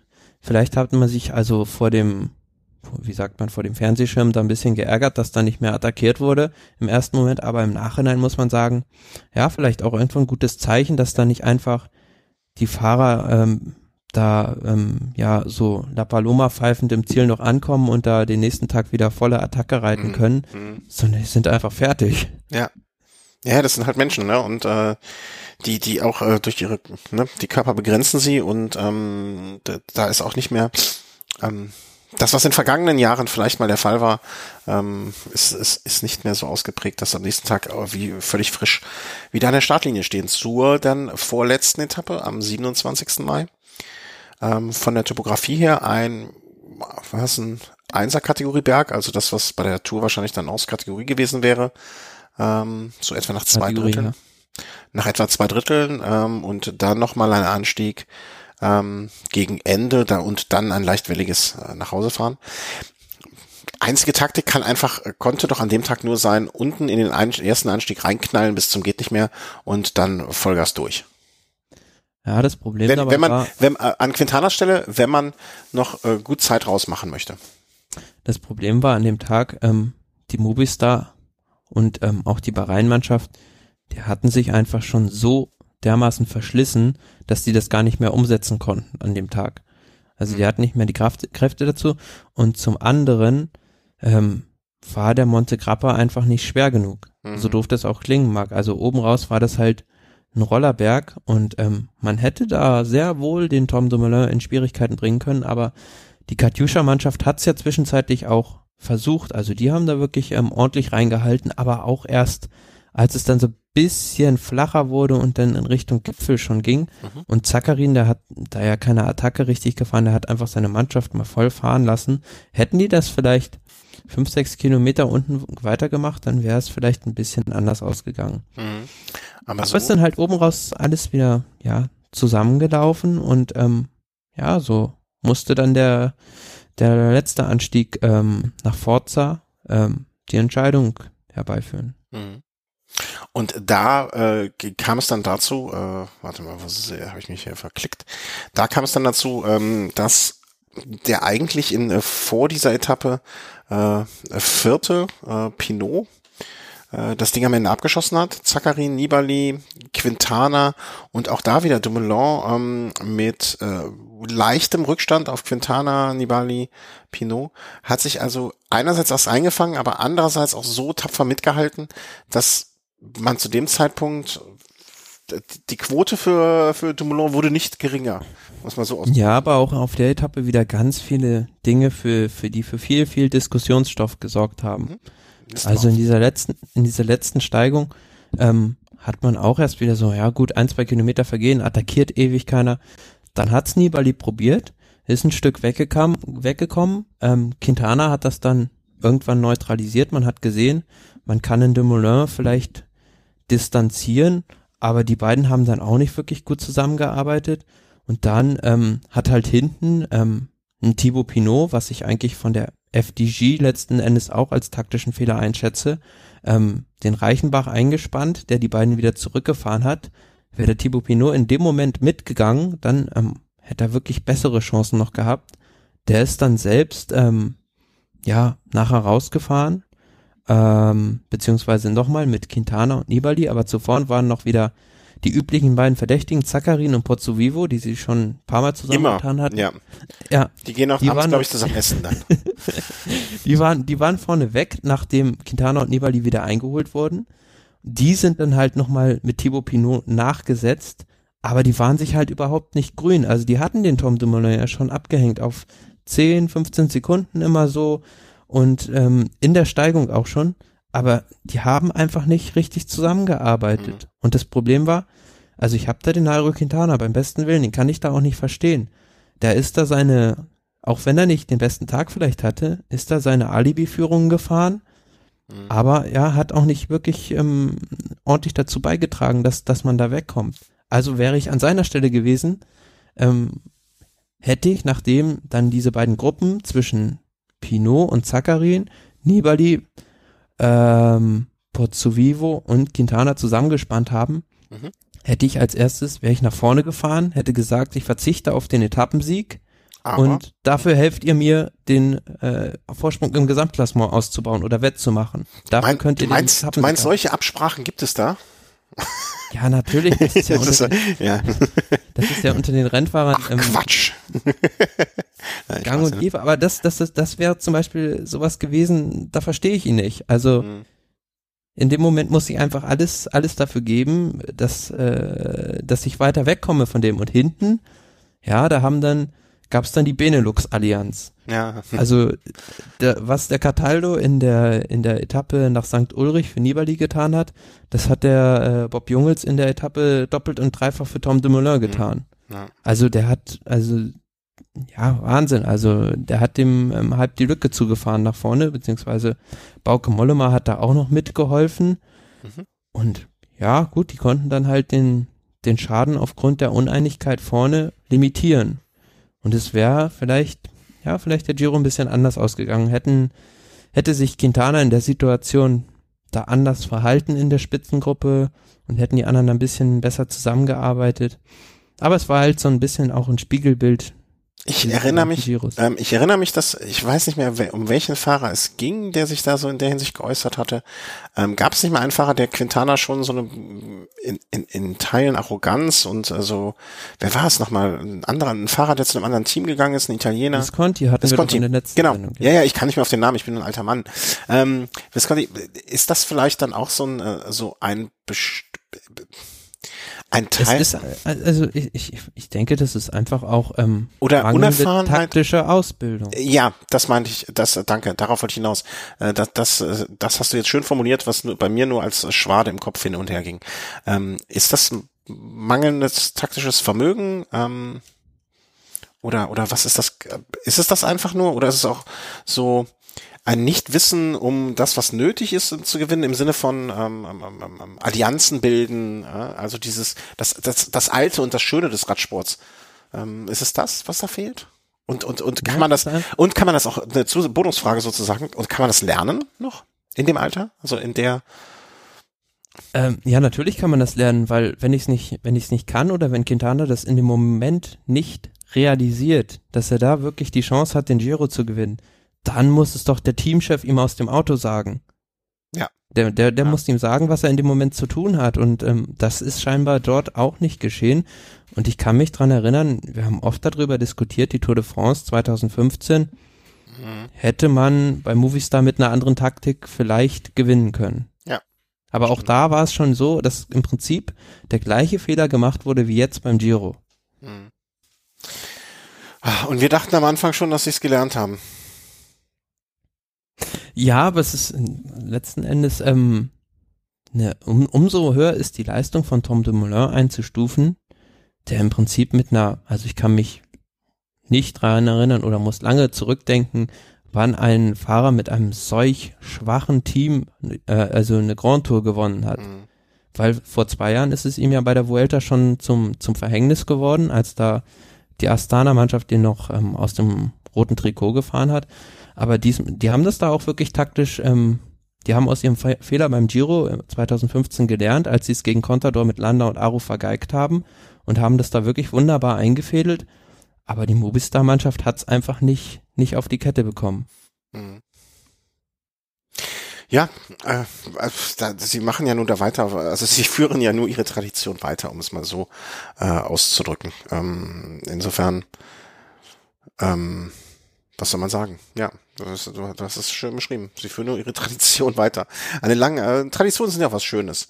Ähm, also an, an, vor, vor dem letzten Zeitfahren, äh, wo wir dann jetzt angekommen sind, äh, war da nur noch die Frage, also hast du zu irgendeinem Moment gezweifelt, dass Dumoulin dann abschießen wird? Im, vor, dem Zeitfahren, vor dem Zeitfahren noch? Nee, ne? Also nach der letzten Etappe, wenn jetzt nicht irgendwie, ne? Äh, ja, auf der letzten Etappe, wie gesagt, da gab es diese Situation, als sie dann so 20, 30 Sekunden weg waren. Da habe ich gedacht, ja gut, jetzt holen die vielleicht eine Minute oder mehr raus. Aber es kamen zwei Sachen dazu. Zum einen, dass Quintana das vorne nicht organisiert bekommen hat und zum anderen natürlich, wie gesagt, diese Benelux-Allianz, was dann auch letzten Endes auch zu Diskussionen noch geführt hat. Ähm, und der Tom, Tom Dumoulin hat ja selbst gedacht, also äh, gesagt, ähm, ja, ich habe es eigentlich ähm, Bauke Mollema und Bob Jungels zu verdanken, dass ich heute dann danach noch die Chance habe, um Rosa zu kämpfen. Ja, aber sowas gab's auch. Nee, ich meinte eigentlich nach der Etappe, also vor dem Zeitfahren. Ähm, äh, hast du da noch äh, äh, in dem Buch, was ich jetzt äh, ne, immer wieder erwähne, äh, gab's es gab ja schon mal ein Zeitfahren nach Rom, wo am letzten Tag der Giro äh, im Zeitfahren nochmal umentschieden wurde. Und zwar, wer war es? Hilf mir auf die Sprünge, ein äh, Russe, glaube ich, der gestürzt war. Mensch, war mal im genau. Äh, ja. im rosa Trikot gestürzt, aber ähm, regnischer Tag, der, Zeitfahren. Die Luca, der dahinter war, ähm, der ist dann auch nicht mehr rangekommen, weil er einfach zu schwach war. Aber 2012 gab es die gleiche Situation eigentlich. Ähm, vorletzte Etappe, äh, Joaquim Porito Rodriguez in im rosa Trikot. Ja, aber ich meine, ähm, glaube ich, den Mensch auf, ja.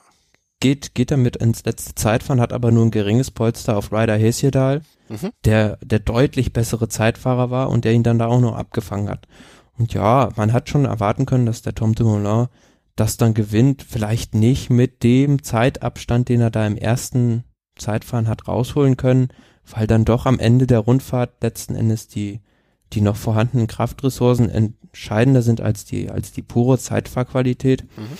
Aber war natürlich der haushohe Favorit. Ja, das kann man, das kann man wohl so sagen.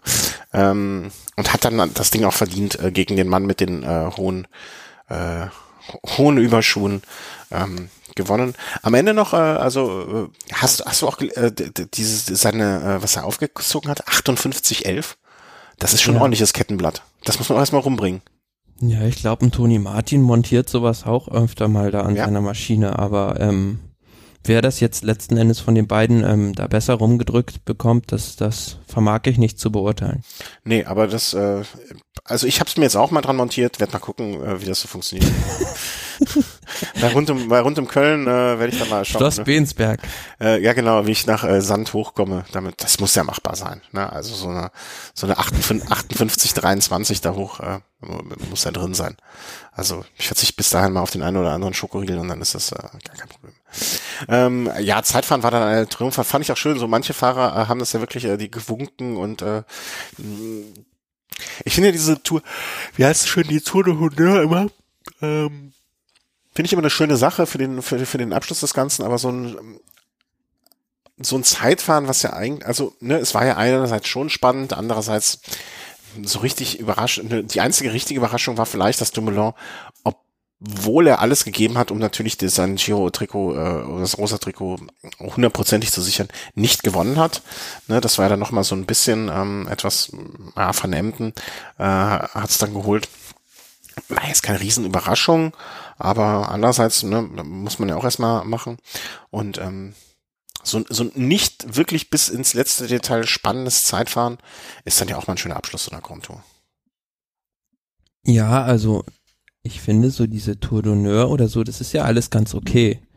Aber bis vor ein paar, paar Jahren wurde das ja zum Beispiel bei der Tour de France immer noch so ausgefahren, dass man dann äh, diese Tour d'honneur hatte und danach immer noch über so 150 Kilometer bis auf die Champs-Élysées. Und das muss nun wirklich nicht sein. Also, dass die da irgendwie, weiß ich nicht, äh, 40 Kilometer lang Champagner trinken und mhm. sich irgendwelche Pappnasen aufziehen, das äh, ja, ist ein bisschen das trägt dann auch nicht mehr zum, zur, zur, zur Spannung der, der Etappe bei und ist auch nicht Sinn der Sache. Und mhm. so ein Zeitfahren zum Schluss, ja gut, wir haben schon oft gesehen, wie dramatisch das äh, sein kann. Denken wir nur an 1989, als ja. da der Greg LeMond den Laurent Fignon auf den Champs-Élysées noch abgefangen hat.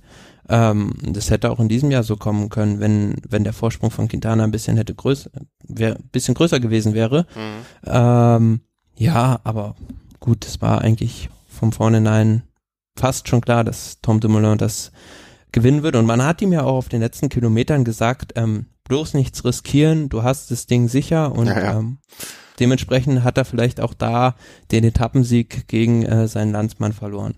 Hm. Aber ähm, nichtsdestotrotz äh, ich, ich, ich, ich, ich finde, fand da eine äh, insgesamt, wenn man mal so jetzt das Ganze bewertet, äh, vielleicht noch das Podium oder damit wir mal, damit wir da den, äh, den Herrschaften alle Ehre äh, machen. Äh, Dumoulin also am Ende 30 Sekunden vor Quintana, ähm, wiederum 10 Sekunden dann weiter vor Nibali. Pinot hat es nicht mehr aufs Treppchen geschafft. Hätte ich ja, aber es, es war eigentlich überraschend. Also Thibaut Pinot hat ja in den letzten zwei Jahren riesige Fortschritte im Zeitfahren erzielt dass er da bei diesem Giro nicht rangekommen ist. Also mhm. sowohl im ersten Zeitfahren, da hat man noch gesagt, gut, nach einem Ruhetag, das ist nicht sein Ding, ähm, als auch im zweiten Zeitfahren. Ansonsten hätte ich ihm durchaus das Podium oder den Sieg äh, zugetraut, ohne diese zwei schwachen Zeitfahrleistungen. Mhm. Ja, vielleicht. Also ich hätte, hätte auch nicht gedacht, ehrlich, also so so so eine Woche vorher noch oder oder länger vorher, äh, dass Nibali, ähm, also hättest du mir gesagt, der fährt aufs äh, aufs äh, Podium, hätte ich nicht wäre ich nicht unbedingt direkt mitgegangen, um es mal so rum auszudrücken. Ne? Also das am Ende wird ihm der dritte Platz mit Sicherheit nicht viel bedeuten, ähm, gehe ich mal von aus. Ähm, aber ihn haben oder nicht haben, sind ja auch, ne, also. Ja, aber ein Fahrer, wo man jetzt sagen muss, im Nachhinein, schade, schade, dass es diesen Sturz auf dem Weg zum Blockhaus gab, ist Mikel Landa. Mhm. Das war für mich der stärkste Fahrer in der dritten Woche. Der wirklich auf allen Bergetappen ganz vorne dabei war, immer wieder in den Fluchtgruppen und ähm, ja, was der da gezeigt hat, das war schon wirklich ähm, ja allererste Sahne und da hätte man dann schon ähm, mit spekulieren können, dass für ihn auch das zumindest das Podium drin gewesen wäre ohne diesen Sturz. Mhm. Ähm, was, was wenn, man, wenn man jetzt so äh, auf einer Skala von eins bis zehn, du darfst nur eine Bewertung, also da keine Kriterien oder so, wie viele Punkte gibst du dem Giro? Für, für so als Gesamt, Gesamtkunstwerk, als Gesamtbild, als, als, als Ganzes. Fall, ne? was, was ist das höchste, die 1 oder die 10? Äh, die, die 10 ist das höchste. Ich notiere, ja, mir, ich notiere mir hier schon mal meine Punktzahl, ja, dass man hinterher keiner sagen kann, ich es dir nachgesagt oder so hier. Äh, es war eine 8, ja. 8, genau das steht hier auch. eine 8. Also hätte, ich, ich hätte mir ähm, das Einzige, was ich zu bemängeln habe oder die Sachen, die ich bemängeln würde. Vielleicht bemängeln wir mal absicht, äh, abwechselnd. Der Sturz in der ersten Woche, okay, Pech. Ne? Also der, der, der hätte, ich, ich mag mir gar nicht vorstellen, wie es sonst noch ausgegangen wäre. Und die Fahrer waren am Ende schon zu platt, um noch wirklich die Spannungen zu erzeugen zu können, die man sich gewünscht hätte. Und das mag ich mit Sicherheit nicht den Fahrern ankreiden. Ich, weiß nicht, wo, wo man da was ändern kann, dass das nicht so ist. Ne? Also noch kürzere Etappen noch noch ein Ruhetag mehr oder so. Ich, ich weiß nicht, ne? Ein Pinot wird wahrscheinlich sagen, bloß nicht noch ein Ruhetag. ähm, kann man, kann ich jetzt noch nicht mal so sagen, welche, an welcher Stellschraube man da drehen könnte, um da gegebenenfalls, äh, abgesehen von der Dreh, Dreh, Dreh, Drehschraube Doping, äh, was man da machen könnte. Hast, hast du eine Idee oder, oder was? Äh? Also ich hätte mir gewünscht, persönlich, mhm. dass man eine dieser Etappen oder vielleicht generell noch eine Etappe mehr mit zwei oder drei schweren Bergen hintereinander in der zweiten Woche einbaut. Dass man sozusagen eine von den schweren Aus der dritten Woche in die zweite Eve zurück, mhm. ja. Weil diese, du hast gesehen, also die Fahrer haben auch selbst gesagt, habe ich ein, zwei Ausfahrungen gehört, dass der Giro in den ersten zwei Wochen ja nicht sonderlich hart war. Weil diese, diese ähm, Bergankünfte sowohl in Santuario di Europa als auch am Etna und am Blockhaus da musstest du halt, ähm, ja, mal vielleicht 30 Minuten voll in den roten Bereich, mhm. aber nicht mehr. Mhm. Und dazwischen noch eine so eine schwere Bergetappe, das wäre das, was ich, das Einzige, was ich mir gewünscht hätte. Ansonsten war es natürlich ein sehr ausgeglichener Kurs, der für die Sprinter, für die Hügelfahrer, für Baroudeure, als auch für Zeitfahrer und für Kletterer alles geboten hat. Mhm. Ja.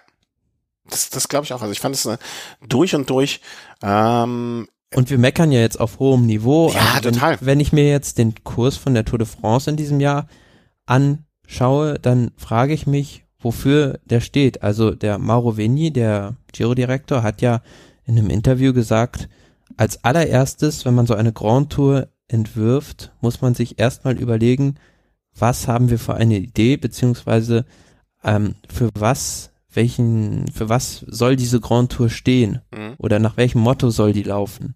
Was in, diesem, in diesem, Jahr, Jahr ne, war es halt klar beim 100. Ja. Giro, es werden die historischen Orte des Giros ähm, angesteuert. Mhm. Ich wollte sagen, das wurde mir jetzt sozusagen aufs, aufs Auge gedrückt, kann man ja schon fast sagen. Und bei der Tour de France in diesem Jahr ist es halt so, mh, hm, ja, mh, hm, sagen viele jetzt schon, der Kurs ist, ja, was die Streckenführung, ähm, die Qualität der Streckenführung angeht, nicht mit dem des Giro d'Italia zu vergleichen. Hm. Wobei man, ich finde aber auch, das muss man auch sagen, wir hatten in den letzten Jahren schöne Tour de France Kurse. Und die können, äh, weißt du, man, man kann nicht in jedem Jahr einen Galibier, äh, Alpe d'Huez und Mont Ventoux äh, und eine, weiß der Geier, und nochmal im Stifterjoch auch vorbei. Das, ich sehe das ja immer so in, in, wie soll man sagen, in, in größeren Zyklen. Ne? Und da hatten wir schon äh, schöne Veranstaltungen da in Frankreich. Das muss man auch mal so, so, so den Franzosen lassen.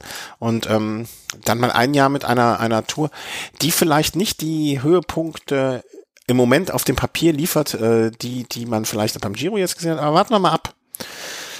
Also, ne, das, das, die Tour ist nur so schwer, wie sie durch die Fahrer gemacht wird, um es ähm, um wirklich ganz tief in die Kiste zu greifen. Ne, warten wir mal ab, was die aus den äh, aus den Veranstaltungen da, äh, aus den äh, Etappen machen und was dabei rumkommt. Ich bin da ja. noch äh, noch ganz zuversichtlich, dass das was Schönes soll, wird. Soll den Kuchen nicht essen, äh, essen, bevor er gebacken ist. Genau. Und das Feld des, das Fell des Bären erst verteilen, wenn er erlegt ist. So ist es ja. so, jetzt haben wir wirklich alles. Äh, ja, es war ein schöner Giro. Also kann so weitergehen. Also ich äh, würde mich freuen, wenn wir bei der Tour genauso viel Spaß haben und Spannung und Spannung haben, auch vor allen Dingen. Ne? Also das, was du eben so äh, auf den Punkt gebracht hast, am Ende einer Grand Tour die Abstände geringer werden, als es äh, immer geringer werden, immer die Fahrer immer näher zusammenrücken, hat man selten und das kann sich wiederholen, meiner äh, Hoffnung nach. Ja, äh, wir haben jetzt bewusst mal äh, aufgrund der Zeit und dessen, dass das ja wirklich äh, die es sind noch viele Sachen nebenher passiert. Ein Degenkolb hat, glaube ich, mehr, äh, mehr mehrfach knapp nicht gewonnen und und und und andere weniger bedeutende Rundfahrten, aber ein Giro 100 Jahre äh, passiert nicht so oft oder hundertste Mal wahrscheinlich, ne? Hundertste Mal oder 100 Jahre? 100. Giro. 100. Giro. Wechsle ich immer wieder. Äh, hatte ich das im Vorgespräch gesagt oder hier in der Sendung schon, dass ich erschüttert war, wie wenig man in Italien davon mitbekommen hat? Ich war im Vorgespräch. Ähm, ja. Also äh, ich hatte mir wenigstens ein bisschen was erhofft, ne? aber nichts. Auch und ich war auch in Städten, ne? wo ich dachte dann, also der Chris hat das ja schon mal beschrieben, dass äh, bei der Baskenlandrundfahrt, glaube ich, ähm, er in keiner Kneipe oder so irgendwo was das, das gucken konnte. Ich habe gut, ich war mit der Familie unterwegs, aber ich habe jetzt auch nirgendwo irgendetwas gesehen. Ne? Und äh, ich habe aus der Ferne auch auf Messina gucken können. Äh, waren, waren jetzt noch etwa, ich schätze mal 50, 60 Kilometer Wasser zwischen. Ne? Wollte ich eigentlich mhm. drüber schwimmen, aber ähm, Messina zum Beispiel zumindest schon mal gesehen. Ähm, Nicht schlecht. Ja, pff, ja, doch, ging. Ähm, so, heute 1. Juni. Wenn ich mich richtig entsinne, äh, startet die Tour de France ziemlich genau heute in einem Monat. Mhm. Erster, äh, doch, ne, die starten am Samstag, 1. Juli. 1. Juli, ja. Ja. Kommt bei dir schon Tourfieber hoch? Ich muss sagen, bei mir noch nicht so richtig. Es dauert noch irgendwie. Äh, Strecke? Nö, bei mir eigentlich auch bislang äh, gar nicht, muss ich ehrlich sagen. Also Strecke ist ja jetzt bekannt gegeben worden vor ein paar Tagen, habe ich aber auch noch nicht richtig reingeguckt, würde ich das nochmal machen. Ähm, ich weiß auch nicht warum. Also eigentlich sollte Deutschland ja schon jetzt im Tourfieber langsam kommen. Es gibt keine andere große Ja, Sport. Deutschland schon. Also wenn man ähm, natürlich ähm, sehr auf den deutschen Radsport fokussiert ist, dann kann das wirklich so eine, eine Tour de France werden, wie wir sie, ich glaube, ähm, 2015 hatten mit acht Etappensiegen. Mhm. Also da ist auch in diesem Jahr wieder eine riesige Chance, zum einen zunächst das gelbe Trikot zu erobern und dann auch das Ding wirklich zwei, drei Tage zu haben. Mhm. Ja, ich meine aber, äh, ich meine das nicht nur in Bezug auf Deutschland im Sinne von ähm, die deutschen Radsportler, ja, also die Profis, sondern eher so bezogen auf die deutsche Öffentlichkeit. Ne? Also vermisse ich so ein bisschen. Ähm, ich, ich bin gespannt. Wir werden mit an Sicherheit grenzender Wahrscheinlichkeit übernächstes Wochenende mal nach Düsseldorf fahren. Äh, gibt da im NRW-Forum, glaube ich, eine Ausstellung zur Tour de France. Mal vorbeischauen. Dann mal äh, bei der schicken Mütze ist geplant, mal vorbeizuschauen. Ein Radsportcafé in Düsseldorf. Ähm, da, da, um mal so ein bisschen gucken, zu gucken, wie so die Stimmung da auch in der Stadt ist. Ja, also hier, vielleicht liegt es an Köln. Ne? Das, ist, das ist jetzt so eine gewisse äh, was? Nee, wir haben ja erstmal rund um Köln und dann gucken wir mal weiter. Aber ist ja viel größer als die Tour de France. Ja, klar. Also ist ja auch äh, vom Namen her schon viel länger. Ne? Rund um Köln oder Tour de France, TDF. ist die größte Veranstaltung. Nee, aber ich bin mal gespannt, wie sich das so in dem kommenden Monat entwickelt. Ähm, äh, gab ja auch noch hier die schöne große Diskussion, Jan Ulrich, sportlicher Leiter, äh, rein, wie hast du es mal gesagt, rein in die Kartoffeln, raus aus die Kartoffeln, ne, mhm. mal kurz für zwei, kann man jetzt mal gewinnen, also wenn ihr sportlicher Leiter bei, äh, wie sagt man das, nee, heißt das sportlicher Leiter? Nee, Rennleitung, wenn ihr Rennleiter ja. bei Rund um Köln werden wollt, ja, könnt ihr beim Gewinnspiel des Köln Express mitmachen, dann kann, also, dann kannst du sozusagen im, äh, mit Arthur und, äh, weiß nicht, wer sonst noch äh, dabei ist, der Doniken vielleicht, äh, Sport, äh, Rennleiter werden. Nicht das ja, Schlechteste. Das doch mal was. Nicht das Schlechteste. Nee, ich fahre lieber selber. Äh, wahrscheinlich. Also lässt dir nicht fahren. Ja, genau. Ich lass nicht fahren. Ja, ähm, Thomas, das war meine Freude. Ähm, ich habe gerade eben die gute Nachricht erfahren, äh, hier, äh, beziehungsweise realisiert, wenn ich das richtig sehe, dass ich sogar, das müssen wir jetzt mal ganz leise sagen, äh, dass ich während der Tour de France eine Woche ähm, äh, sozusagen, ich muss mal gucken, welche Woche das ist, da nicht so laut sagen, äh, eine Woche sturmfrei habe hier zu Hause. Warte mal, müssen wir gucken. Und zwar, äh, wann haben wir gesagt, fängt die an? Am 1. Juli. Dann haben wir die erste Woche. Hm, und dann die zweite Woche. Ich glaube, ich habe die dritte Woche der Tour de France sturmfrei. Fantastisch, oder? Ich muss nur an dem Wochenende weg. Da können wir jeden Abend eine Sendung aufnehmen, aber pst, nicht weiter sagen. Alles klar. Ich hoffe, ihr hattet ein bisschen Spaß mit uns beim Giro. Äh, tut uns leid, dass das letzte, was, oder, nein, es tut mir leid, weil das ist nicht deine Schuld, Thomas, aber dass es die letzte Sendung jetzt etwas länger gedauert hat. Äh, der Urlaub musste dazwischen einfach mal sein. Und, äh, wie gesagt, in der letzten Tourwoche, da werden wir, äh, da werden wir es euch da heimzahlen dafür. Ja, äh, danke möchte ich nochmal aussprechen für alle Patreon-Unterstützer, ähm, die uns das hier ermöglichen. Ähm, zum Beispiel jetzt, ne, also vor gar nicht allzu langer Zeit, äh, vielleicht, man hört es ja, hat der Thomas ein neues Mikrofon deswegen bekommen können äh, und klingt jetzt glockenklar. Ähm, und auch alle Spender sonst. Ähm, insbesondere die Amazon-Geschichte, äh, also dass ihr über unsere Seite bei Amazon bestellt, kostet ja nichts und bringt uns etwas, äh, etwas Gutes mit sich. Und ähm, da bekommen wir dann immer so mal alle paar Monate von Amazon etwas überwiesen und äh, das, das äh, tut dann gut und dann kann man ein bisschen wie heißt das, Auphonic äh, Stunden kaufen und so. Vielen, vielen, vielen Dank dafür. Und äh, vielen Dank, dass du dir die Zeit genommen hast, Thomas. Äh, und ja, wir sprechen ganz schnell bald. Äh, und guck mal dann, was bei der äh, was ist jetzt? Tour de Suisse ist bald. Äh, Kriterium du Dauphiné ist Kriterium, ja, Dauphiné de Libéré hieß es doch früher, oder? Was nicht, oder heißt das Kriterium? Naja, ist halt wurscht, ist auch bald. Äh, geht die es dann Dauphiné-Rundfahrt, ja. Genau, die Dauphiné-Rundfahrt und äh, Contador mit seinem äh, ähm, traditionellen Herangehensweise ähm, an den äh, Tourstart. Wir werden sehen, wie es läuft. Vielen herzlichen Dank und einen schönen Tag noch. Tschüss. Tschüss.